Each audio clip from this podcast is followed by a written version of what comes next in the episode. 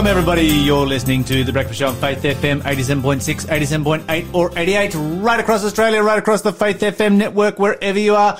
Positively different radio in the morning, and you're with the Double L team, Lyle and Lawson. Lawson. How was your day yesterday after radio? Oh yeah, it was, We know how it was on radio. Yeah. We were here. yeah. What, what was it like after radio? After radio. Oh yeah, it was so good. It was I had a great day yesterday. So good. Yeah, You like so good?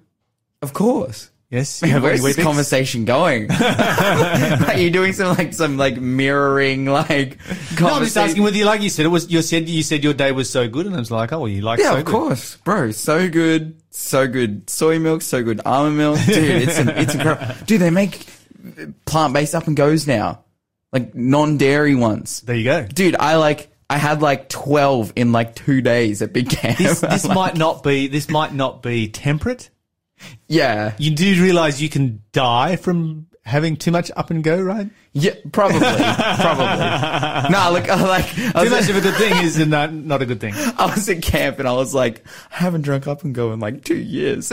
Like, Ever since became total vegetarian. Yeah, to- yeah, to- total vegetarian. Ever since I became plant based, I was like, I haven't up, up and go in two years, and then I no, it was just it was great. It was a foretaste of heaven. Amen. There you go. All right. Lawson's How gonna, is be. Lawson's, Lawson's going to be making up and go in heaven, so that's going to be fun. Amen. What are- what are you thankful for? What, how was your day? Oh, let me see what happened in my day yesterday. I, am thankful I got to. Um, okay, so I had to set up a meeting Mm-hmm. um, for a group of pastors, and found a great location for it. So I did some location scouting yesterday. Just the most beautiful spot. We're going to meet by the river, Mm. round a campfire. Let's go, Absolutely, dude. That's epic. cook some food, have a chat. Dude, relax. This is great. These are all things that I enjoy doing. Thanks for the invite. Uh, Yeah, no worries. You're listening to the Breakfast Show podcast on Faith FM. Positively different.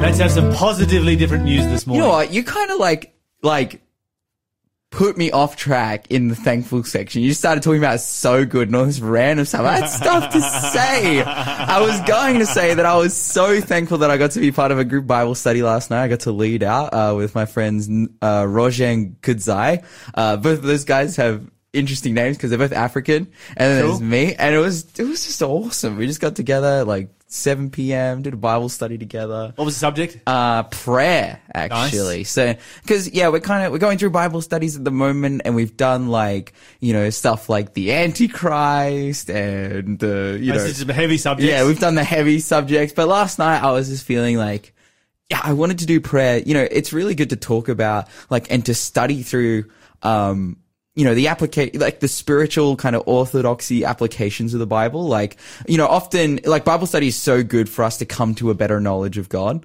But a huge part of that is knowing how to worship Him. And prayer, prayer is something that like everyone will tell you like, oh yeah, as a Christian, you're supposed to pray but to actually go through the Bible verse by verse, look at like how God outlines, you know, what the ideals of prayer are, you know, reading, uh, you know, just principles and things that you can pick up and imply, uh, implement in your own life. And yeah, it was just epic. I don't know. I had a really good time last night. Cool. So I didn't get to talk about that because you decided to talk about so, so good. You just you just said so good, and it's like, well, you know, yeah. Okay. Okay. Just Banter. just triggered it. All right. It, actually, we're going to talk about how, oh, should we talk about really, really interesting nature or health first? Let's go with health. All right. So I came across a story this morning that was hectic as. This is like, I read this and I was like, this is insane. So, um, obesity, uh, probably like anyone who is medically informed know this, knows this, but maybe a lot of people hold incorrect, incorrect assumptions about this. Obesity, obesity is entirely a disease of inflammation. Right. Um, people often somehow like look at weight gain as like you're filling up a balloon. And the more you put in, then the bigger you get. But that's just simply not true, um, because there are very skinny people who eat lots of food. Yes. What obesity actually is, is you eat food, um, and because of an excess, like yes, you eat too much food, but because of an excess of, the uh, wrong kind of food well, it can be any food. and a slower metabolism. Yeah, but it's because of the excess of nutrients versus your ability, the ability for your metabolism to be able to process all of those things.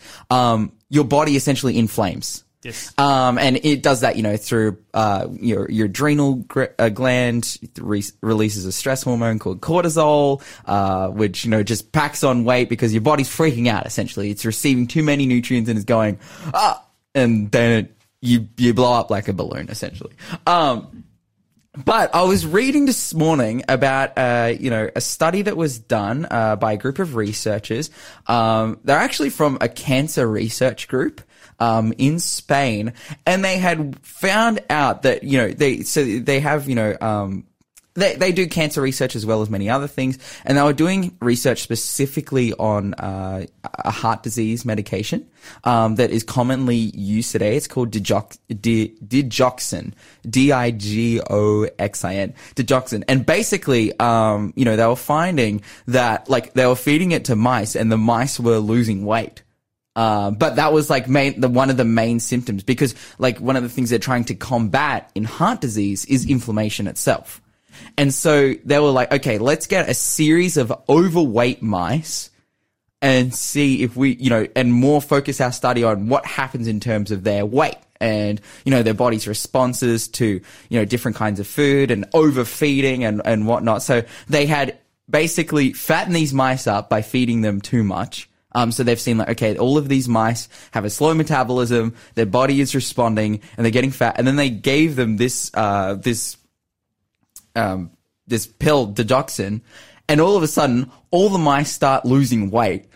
About- And ended up losing about forty percent of their fat. So, and the other thing These that they been found, fat mice to start with, else Yeah. they'd be dead by now. yeah, yeah, Anyway. yeah, but they were like fat mice. But the thing that they found is that there were no other side effects. Okay, so basically what you've got then is a pill that says you can eat however you want to Mm-hmm. eat, whatever you want to eat, whenever you want to eat. Just take the pill and you don't get fat. And this is the thing: is I'm that not sure that's necessarily a great idea. Well, this is this is what I was thinking uh, because the big thing that they were testing is like, oh yeah, it's one thing if we just change the diets and put them on the pill, but if we keep feeding them the same diet, too much food, and then put them on this pill, and that's what they did, and then all of a sudden their mes- their metabolism sped right up, their inflammation just dropped right down, and they were losing weight consuming lots of food. Okay. This is kind of freaky. It's a little bit freaky. I'm like little bit reading. I'm It's like, okay, what are the, all right? So the side effects. So the the side there's no side effects from the pill itself, but what are the side effects from eating too much food and too much of the wrong kind of food? You're still going to get cancer and diabetes, surely. Hmm. Oh yeah, like it can't be good for you. Heart disease. It can't be good for you, and I'm wondering. I'm a little bit scared of a pill that does away with lifestyle change. But this is the thing is that like the reason the reason that like uh for example we have the blue zones they have longevity as life Yes. is yes because of their their like their, Their lifestyle. their, their lifestyle but like they're naturally skinnier because because of their lifestyle but in, as well not, in, not amongst Seventh Day Adventists because uh, the Blue Zone research among Seventh Day Adventists was done in the United States, Hmm. which are the most unhealthy people on the planet as far as lifestyle goes. no but oh but that's the point is that the Seventh Day Adventists had a different lifestyle to those in the United States so they like it wasn't like because we know that carrying excess weight is also causes a lot of Yeah. other health problems Uh-huh, but then as well like you know there are people who go on to totally meat diets and lose like hundreds of ki- uh, not hundreds but lose heaps of weight and they look heaps healthy and they die at 50 because of hypertension or whatever so there's still that possibility but what this the point that this is making is like this is like a, a get rich quick pill in terms of your diet like you could Oh, just yes. smash it and like say you know say you packed on some kilos during christmas just smash this pill lose the weight I fear, I fear for this one though, because I mean the the possibility for abuse. If, if this gets out onto the black market, you can have people dying from anorexia. Oh, hundred, this is the thing i'm like man this this, could have could, this could kill a lot of people. if- potentially yeah. devastating results. And the thing is, is that this drug is already available for heart disease patients. This is this is freaky. Interesting I- stuff. I, know I'm supposed We to do love to positively different news. I know, I this know. is but crazy. It, it's, it's got its pluses and its minuses. Hmm. Um, we would love to hear your thoughts on this one. 800 324 843 or you can text us on 0491 064 669. Maybe we'll get one of our medical professionals to uh, weigh in on this one and give some thoughts. Maybe we Hmm. can send some research out there and uh, see if we can get some information back. You're listening to the Breakfast Show podcast on Faith FM. Positively different. Okay, so this morning I'm thankful to uh, be living in Australia. Mm, amen. Um, particularly when I look around the world and look at the signs in the world, you know, the Bible talks about, you know, terrible crises that our world will face just before Jesus comes back. In uh, the United States, there's been mass resignations, um, uh, you know, over the last, you know, six months or so in the police force. New York City has um, faced the most of those because you've had the strongest defund the police movements that have taken place there, um, where resignations are up by 72%. okay, they're up by 72%. That's, That's mass. massive. But how many, like, what percentage of the police force is that? Uh, those statistics I don't have, but 72% increase shows Yeah, a very, very uh, strong, uh, very big number. Okay, this okay, it's over 5,000. Just getting um, the numbers through right there. There's over Have 5,000 police have resigned massive. in New York City. Um, and that's just in the last 12 months. Yeah. Okay, so so what that then has resulted in, you get the flip side of this, and and part of the challenge here is that the um, that the what this does is it puts the onus of security and protection. It takes it out of the hands of professionals and places it into the hands of the untrained public.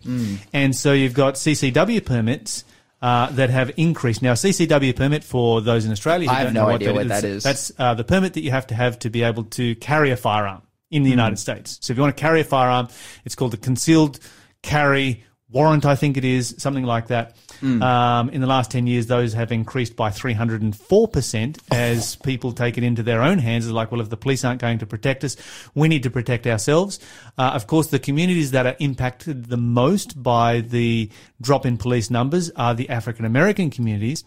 And uh, that's where you've seen the greatest increase in um, applications for concealed uh, carry uh, permits um, has been amongst those communities because you know that's where the majority of the um, assaults and violence has been taking place, and amongst women. So it's mostly been African Americans and women that have been applying for uh, CCW permits, and this is even after a whole bunch of states put the brakes on. Like for instance, in uh, Philadelphia, it was taking up to eighteen months to get a CCW permit and uh, to get um, uh, you know background checks and so forth because they're trying to you know slow it down. Um, but amongst African Americans, the perm the, the the applications for CCWs have doubled Yeah, wow. across the United States, and um, 15.4 million applications to acquire a firearm just in 2020 alone. 42% of those were first time buyers. Oh, wow. Okay. So these are people who feel compelled that they need one. That's what's happening. It's, it's it's a scary situation. It sort of makes it like sometimes I'm glad to live in Australia because you know you understand what what's taking place. Basically, is that the US is becoming more and more like countries like South Africa. So if you look at South Africa, for Yes, yes, example, yes. where there's very little law, um, less than one percent of murders are ever solved in South Africa. Wow. And South Africa is a leading nation in Africa Yeah, well. you know, and my father lived in Zambia for five years. And, you know, the, the police there, if they caught you with something, they were more likely to shoot you because there was less paperwork than they were to arrest you. That's Um, intense. It was very, very intense. And this is how a lot of these countries work. And so people's only form of security is the security that pr- they provide for themselves. And when you have that kind of intensity within a culture, it's just not healthy. Mm. You know, you sort of, you walk around, it looks normal, it feels normal, but it's not actually normal. Yeah, You know, your poorer countries actually aren't so bad because these are countries where the general population can't afford a firearm. Mm. Um, it's you know, but places like South Africa is just a little bit more wealthy, and so um, people are like, yeah, I can afford to protect myself, and then you have the untrained professionals that are doing all of the work. And I'm not saying that we should leave our self protection up to the professionals only, mm. because you know the old saying, you, you know, that is out there: when seconds count, the police are only minutes away. We get that. Um, but it uh, is, is a bit of a scary situation that is taking place around our world, and I guess particularly in the United States with you know the whole defund the police movement, it's predictable. Yeah. This is what did, what did you expect was going to happen? Seriously, what other result did you expect to come out of this? Anyway, that's happening in the US. I did say that we'd talk about this class down in Victoria. Um, no surprise it's coming out of Victoria, but anyway, um, this is a female youth worker in uh, uh, Melbourne um, who was working for the local city council and uh, doing diversity and inclusion classes uh, for the school. So she travelled around to different schools and do diversity and inclusion inclusion sessions. Um, she was teaching at the this particular class at Parkdale Secondary College, and during a session on pronouns and intersectionality, she made all of the boys in the room to stand if they were white, male, and Christian. Mm-hmm. So once they were all standing up if they were white, male, and Christian, she called them out as being privileged oppressors. This is in class. Yikes. Oh, This so is in class. bad. How old were these kids? Uh, it's high school. oh, oh, that's even worse. Oh, that's terrible. Now, how would you how would you feel, Lawson?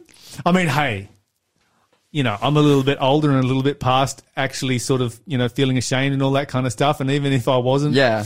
white, you know, if, I, if I'd have been sort of like a black person in that class, I would have been standing up just to call her out. I mean, Yeah, 100%. It's just, Well, like, so it was funny. Like, I grew up like non-Christian and went to a Christian school, and so I kind of, you know, like, dude, I had a good, bro. My school was amazing. It was like the best, but dude, that's so intense. yeah, so I left, I left these kids feeling ashamed and targeted and they're teenagers and they're struggling with their identity as it is.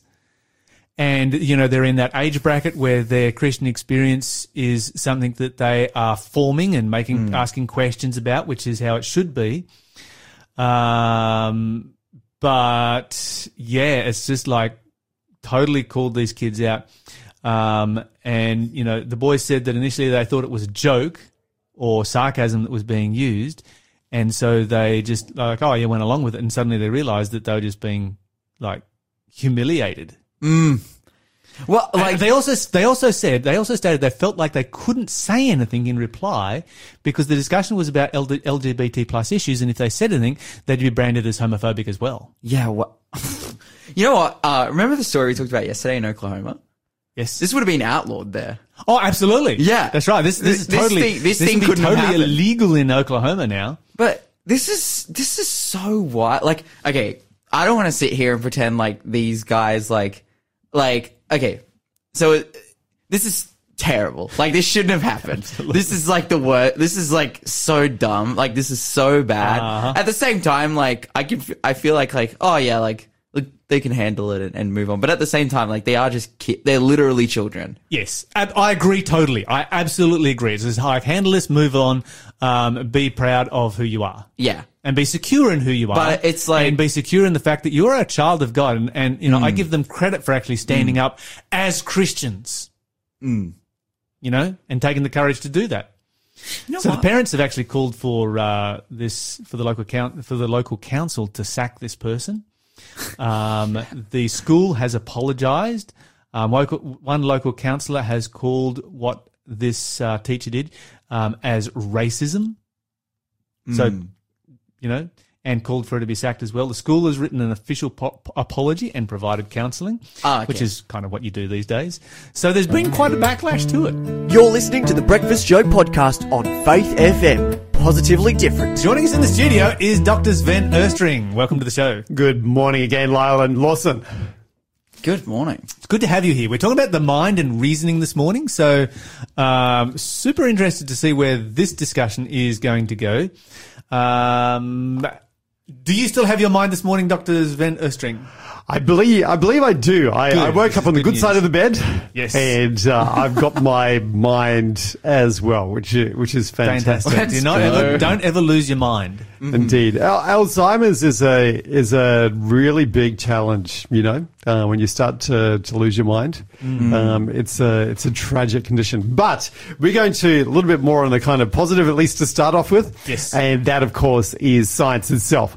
Um, the interesting thing is that that science is based um, pretty much totally on this idea that our mind um, can understand the the universe, the the world around us, and, and so uh, you know, in terms of the the idea is we can go out, we can step into the the world in which we live, uh, we can we can repeat experiments and all of those kind of things, and uh, through the processes of using our mind, we can understand the universe. It's it's pretty amazing concept, isn't it? It is. And and of course, the fact is this: is that you know, science is not just you yourself and and um, on your own. It's also this idea that we collectively can grow together. So you know, it's um, you have uh, people collaborating to write papers, to um, to to learn and and do research, and ultimately the idea is that we can uh, progress and um, actually um, come to a real and better understanding of the world. So that that's the whole kind of basis of science in in many ways. And so we need to be able to, uh, yeah, without without a mind and without being, a, you know, it's, what's interesting is the difference between the mind and the brain, Yes. because you can lose your mind, but you can't lose without you without losing your brain. So a person with Alzheimer's um, or Can some other me- mental with with with, with uh, some other kind of mental illness can lose their mind. What we would say lose their mind, but they still have a fully functional brain that is keeping the body alive. Yes, yes, A- and, the mind has a whole lot of things. It- It's it's memory, uh, it's it's you know your ability to reason. Um, it's it's um, includes your your emotions and, and feelings as well. Now, here's the really, really um, significant thing, and that is this: is that if the mind doesn't um, isn't working properly, then science doesn't work. Okay. And this is this is where we want to go. So Yes. All right. Let's talk about it. so so um, if if your mind doesn't work, then then science cannot lead us to the truth. You you cannot arrive at truth if your mind is not working properly. That's interesting because like one of the biggest principles of science is that it has to be observable. Yes, And and it's it's Testable and our- repeatable. Yeah, observable. empirical science, Yeah, yeah. yeah, but it's like without uh without your mind, there's no ability to observe. Without having you know, that's right. being- Or to test That's right. or repeat. Yes, and of course, one of the interesting things is you cannot actually observe your thoughts. You, you've you've never weighed them. You've never seen one. Uh, you you just have to rely on your thoughts, even though you've never observed them, which is really kind of cool, isn't it? That's a very cool thought. That's a Very cool thought. But you know, it's interesting. C.S. Lewis in the book Miracles made this comment. All possible knowledge then depends on the validity of reasoning. Unless human reasoning is valid, no science can be true. Hmm. So what's the origin of reasoning then? Where does this come from? Well, Where do thoughts originate? You know, we can sort of imagine, you know, a creation like, say, for instance, a motor car, and you have a whole bunch of mechanical components that work together to produce a type of life. Hmm. But it doesn't reason. no.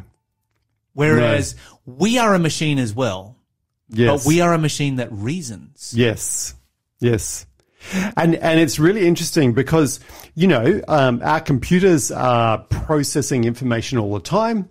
Uh, they're they're doing computations and, and um, you know using what what um, engineering and, and computer scientists would say logic, but they're not actually reasoning. No, not at all. That they they don't know that they exist and they don't they don't have thoughts about other things. They ju- they just mm. process information. There's no inf- there's no emotion there, mm. no emotion at all. No feelings, no awareness self-awareness. No self. Yeah, no consciousness. Even though we make them pretty smart these days. true but they don't know they they exist. Yeah. So it's mm. very, and here's the really, really important thing uh, with all of this is if our minds are faulty in any particular area, um, we may never know that. Particularly if if wow. if all all three of us um, and, and our producer as well um, if we are faulty in the same point in our thinking, then we're all blind at that point. Do, do you see what I'm saying? Yes. So, so we can't move forward. And this is a really big, so science assumes that we have a mind that can think and reason. But if there's big gaps or faults or blindnesses, we're in deep problems. Science itself, as, as, um, uh, C.S. Lewis said, he said, no science can be true. Um, so, so that's a blanket kind of statement. But, you know, if we're looking at particular areas, it could be that science in a particular area will always arrive at faulty conclusions because humans, um, thinking collectively at that point is, It's faulty and it's limited. Yes. Yes. And that could come from two places. Like, firstly, the, I think the obvious place is like someone with, uh, you know, Alzheimer's or some kind of mental disease like this. They they can't comprehend and process the world around them. But secondarily, it's like the other one is just sheer ignorance. Like That's just, right. Just not knowing things, not because your mind is faulty, but because you just don't understand things. That's absolutely right. And so then if we considered a world in which we were less intelligent than what we are now, let's say we, we, we, we take somebody who's got Alzheimer's and they're able to function and they're able to live, um, and we know and we understand that, uh, but let's say that that was the norm for our world, then uh, we would produce science based on that level of, Of logic and reasoning. logic and reasoning and cognitive ability. And we would define the world based around that particular level of our ability. And it would be very, very limited compared to what we have right now. Yes. Imagine then uh, the possibilities of levels over and above the level that we have at this particular point in time. Yes, definitely, definitely. Now that that's a hypothetical situation because uh, hopefully uh, not all of us have Alzheimer's, but the Bible actually says something very, very important. It has a, it's a particular idea, and that is the concept of sin. Okay. And on that point, we know that our mind, our brain, our reasoning is actually damaged. Yes. We do because the Bible has has told us. And so what this means is in the areas of morality and the areas of our relationship to God and understanding who God is, what the Bible says is that we come to we have faulty thinking, uh, damaged minds, and our minds will arrive at the wrong result. And the Bible actually says a beautiful passage um, that the heart is deceitful above all things and desperately sick. Who can understand it? And and the heart is like our emotive way of thinking, if I can mm. put it that way. Mm. You know, if our heart is deceitful above all things, can you trust your heart in those areas? Mm. No. Like, because it's yeah. deceitful, right? Essentially like the point that it's making is that intuition can is, only inf- can be informed by anything thus it's like it's impossible to trust That's right. That's Hmm. right. And and so we are in deep problem. Uh, we're in deep trouble. We are. yeah Th- That's what the Bible is really saying, and and you can you can see it in the world around us. I mean, all of the evil in the world. But the point is, what the Bible is also saying is it even affects our minds, and so then it can even affect science itself. But here's the beautiful thing.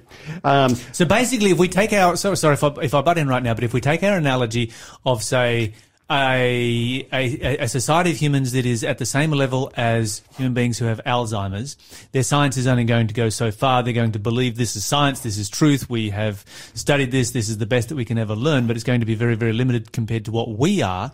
And then we're saying, well, okay, where we are, maybe maybe there is something you know way beyond where we are, where Yes. our brains could compute and calculate, but we are completely unaware of it. And now the Bible is telling us, yes, that is actually the case. Yes, yes, mm. yes. and and you know we are we are in deep trouble, as I said before. We're we're in in serious problems, and the thing is, this is what we need is we need somebody who is able to restore our mind, a mental mechanic. Mm. Somebody who can heal our minds. And not only that, who can also reveal to us the truth about where we're at. You know, take that, that analogy of the Alzheimer's. Somebody needs to step into that group of people and say, well, this is the reality. Um, you know, uh, let me bring you into the light. Let me bring you into light, if that makes sense. And this is the incredible thing. The Bible not only tells us our condition, including our hearts and our minds, which are deceitful, the Bible also tells us that there is someone who can heal our mind and repair our mind. Which which brings me to that passage where the Bible says, you know, eye has not seen, ear has not heard, neither has entered into the heart of man, you know, the things that God, the good things that God has created. In other words, with our limited view and our limited mind, we don't actually have the computing power to even imagine Yes. What Anything- God has planned for us. in anything over and above. And God is saying, okay, there's, there's a whole bunch of stuff that is, that is over and above. Yes, definitely, definitely. And so the Bible actually says, uh, you know, uh, King David prayed, create in me a clean heart, a restored heart, a purified heart, and renew a right spirit within me. And so what he's saying is, I know where I can go to be restored in my thinking. Uh, I can know where I can go to, you know, my emotions can be uh, cleansed and, and purified. My, my thinking can be corrected and put right. Um, and this is the amazing good news about the Bible. And it's so important that we understand, you know, what's going on here. You know, in Proverbs, um, so this was King David's son, Solomon writing. He wrote, trust in the Lord with all your heart and do not lean on your own understanding. In all your ways, acknowledge him and he will make straight your paths. And it goes on. Those are famous verses, but the next verses are really amazing. Do not be wise in your own eyes. Recognize that, that we have a need for Yes. someone else to come in and share with us knowledge and to restore our, our thinking uh, as, as well. Fear the Lord and turn from evil. It'll be healing to your flesh and refreshment to your bones. We need healing. We need restoration. And you know, this is the incredible thing. You know, in, in a very um, uh, great book called Patriarchs and Prophets, talking about science, and in particular, uh, what I want to refer to is the topic of origins, because this is where God interacted with humanity in a very deep and powerful way. And this is where science can get it really, really wrong, uh, because we can allow our sin damaged thinking to, and we try to use that to discover our origins. This is the problem. It, what it says is this the greatest minds, if not guided by the word of God in their research, become bewildered in their attempts to trace the relationships of science and uh, revelation. Because the Creator and His works are so far beyond their comprehension that they're unable to explain them by natural laws. They regard Bible history as unreliable. Those who doubt the reliability of the records of the Old and New Testaments will be led to go a step further and doubt the existence of God. And then, having lost their anchor, they are left to beat about upon the rocks of infidelity. And what it's saying is, we need God to guide our minds. Absolutely. Fantastic stuff. Uh, Dr. Sven Östring, we do appreciate very much you coming and joining us here to talk about this. I actually, I, it's a big conversation. I'd love to uh, come back to it um, if we're able. Thanks for being a part of the Faith FM family. Join our community on Facebook or get in touch at 1 800 Faith FM.